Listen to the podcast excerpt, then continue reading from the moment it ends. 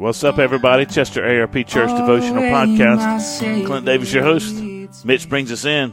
John chapter 6. Here we go. Choose each winding path I tread.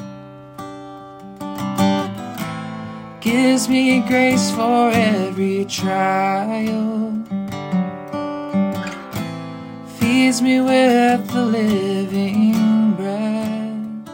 All right. Thank you so much. We are in one of those moments in the life of Jesus that is pretty familiar to a lot of those of us who have been around the church for some time. If you're new, uh, this is a story of Jesus when he walks on water. Uh, I think, if I'm not mistaken, all four Gospels have this story in it. I know that Matthew does. I know that Luke does. Uh, but uh, I mean, I know Matthew and Mark do. I'm not sure Luke does, and I know John does as well. Here we go. Jesus, after feeding the 5,000, walks on water. When evening came, his disciples went down to the sea. They got into a boat and started across to Capernaum. It was now dark, and Jesus had not yet come to them. The sea became rough because a strong wind was blowing. When they had rowed about three or four miles, they saw Jesus walking on the sea, and coming near to the boat, they were frightened. But they said to him, but he said to them, Excuse me, it is I, do not be afraid. Then they were glad to take him into the boat, and immediately the boat was at the land to which they were going. It's interesting to me that this story takes place after the feeding of the 5,000. In John's gospel, it's really a kind of a, a, a moment where uh, there's a breather for the disciples and for Jesus as they go from one side of the sea to the other. They have this huge crowd. They have this big day feeding the 5,000. We'll, we'll see next time we read together that when they get to the other side, they're found by the other uh, crowd. And, and, and so they have a big day, then they catch a breather, and then they get another big day as the crowd finds them on the other side of the sea. And when they find him on the other side of the sea, Jesus has this interaction with them. So, in a sense, this is kind of one of those moments where it's just kind of a law uh, a travel moment. Uh, we, I've done mission trips. You take mission trips and you have moments in the middle of the week you set aside just for the team to kind of catch its breath. Usually, um, a mission trip is, is a very intense uh, experience, a, a, foreign mission trip or even a domestic mission trip, but it's a very intense experience. And so, for a couple days, a couple three days, maybe you come there for a week, maybe Monday, Tuesday, Sunday, Monday, Tuesday, you're you're hitting it hard, boom, boom, boom, boom, boom, and and then Wednesday you just kind of take a chill out, especially you get like an afternoon uh, to just chill out or a morning to chill out, and then and then you hit it hard again, and then you finish up the week, and so it's as if the disciples are in one of those moments with Jesus here. They just catch this breather, and John tells us that just ordinary life they catch a breather, but they've got to go from one side to the other. But it's it's it's kind of like they're um, if you think about the disciples, they were all fishermen. So here they are, a lot of them are fishermen, and so this is kind of their domain. They're on the water. This is what they do. Matthew, in his account of this story, tells us there's a big wind, and the, he gives us more details. Uh, that actually the disciples are sent off on their own. Uh, Jesus goes by himself to pray. They kind of get a chance to just kind of get away. They go off on, they get into the water, kind of their their go to place uh, that they go to time and time again to kind of catch their breath. Uh, this big storm comes on the sea and uh, they're afraid. And, and it must have been a big storm because for experienced fishermen to be afraid, it was a, a tremendous storm.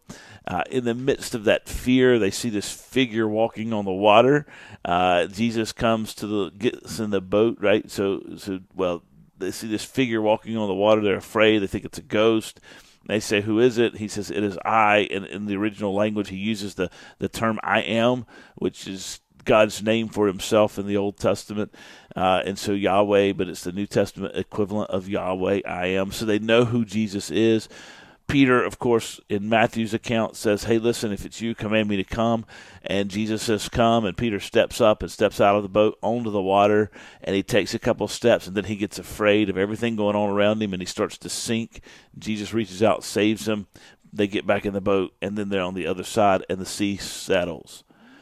I think that the the really the message for this for me as I think about this is uh, is just that, that Jesus oftentimes and, and, this becomes kind of cliche, but it, it's so true. Jesus oftentimes shows himself.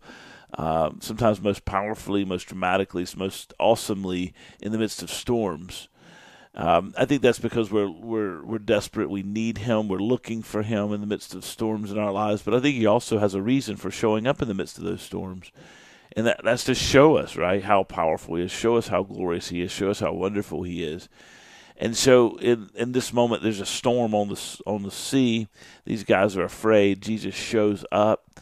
Uh, when Jesus shows up, he he makes himself um, known it's unmistakable who he is, right? He's walking on water, and and and only a God, only God can do that. The one who who has supernatural power, the one who made the heavens and the earth, can do that.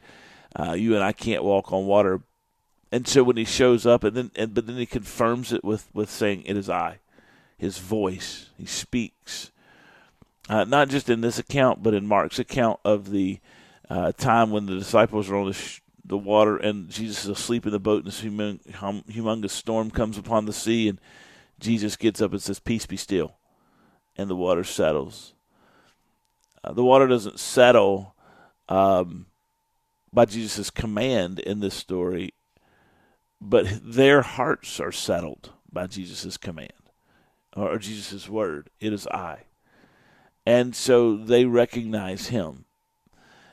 I, I think that's a really, really helpful thing for us when we think about John's account. And that's where we're reading. So I don't want to go too much into Matthew's account, but John's account is very important because it's that he settles their hearts. And Jesus can settle your heart. And Jesus can settle my heart. And that's why he shows up in the midst of storms often, is to settle the hearts of his people and to demonstrate his power. And so if you've got a storm going on in your life, pray and ask God to show up. Look for him uh, because He will show up in your life and He will settle your spirit in the midst of your life. So, you guys have a great day. God bless you. Our God is a gracious and wonderful God. He will show up in the midst of great strife, in the midst of storm. And uh, when we're kind of trying to, those moments we think you're catching a break and catching a breather, maybe maybe that's when the, the devil seems to attack and the storm comes.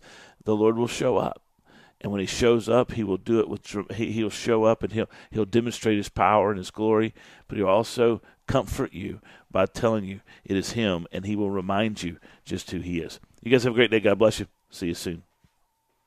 You carry me close to your heart and surely your goodness and mercy will follow